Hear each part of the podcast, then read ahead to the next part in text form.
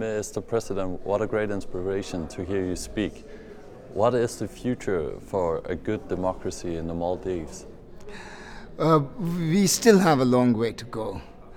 Um, it is very difficult to believe that the perpetrators of the coup are going to dig their own grave.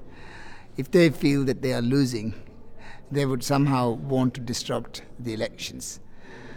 Um, so I'm not, we're still not very certain about the elections, but we hope that um, with a lot of um, positive encouragement and thinking, and, and a lot of positive work from the people, that we would be able to go towards these elections and have a free and fair elections.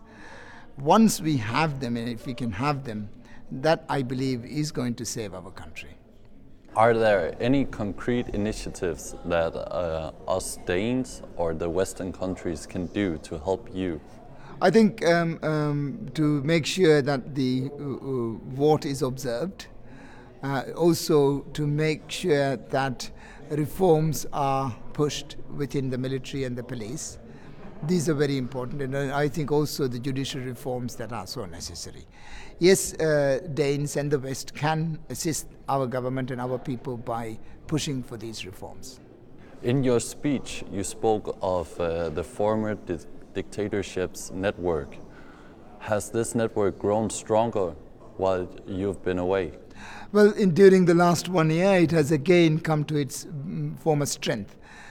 Um, but it's oh, of course it can't be uh, uh, the same strength as it was in the let's say 80s and 90s, but it is still there.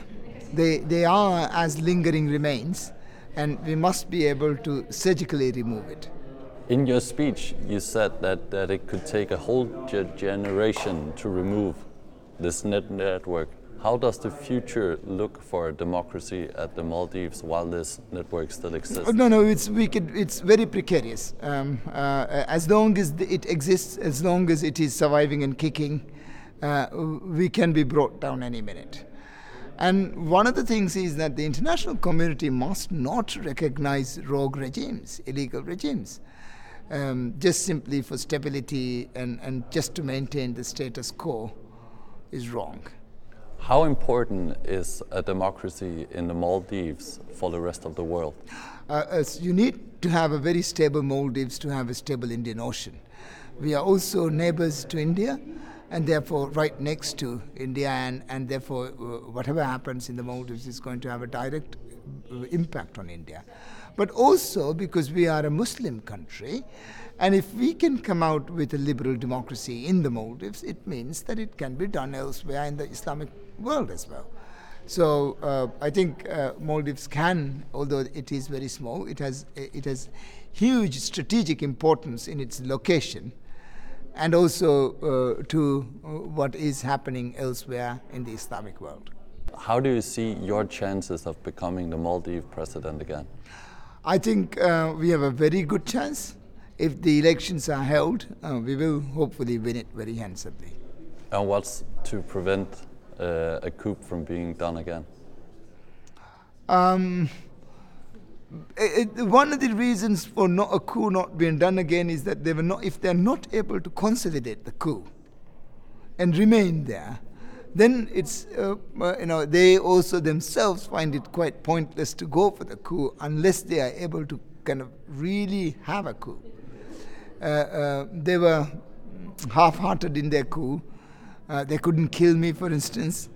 Uh, they couldn't kill many people. Um, they couldn't um, confiscate much property. Uh, they had 800 people um, charged, uh, but they haven't still been able to arrest them. There's a lot of uh, grassroots support and people out on the streets, and therefore very difficult for them to consolidate their coup.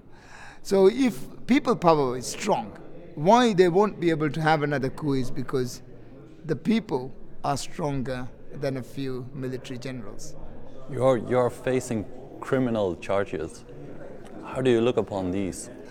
Both the UN, um, the Amnesty International, and many, many other um, international agencies have looked into uh, the legitimacy of the charge of the court and of the process.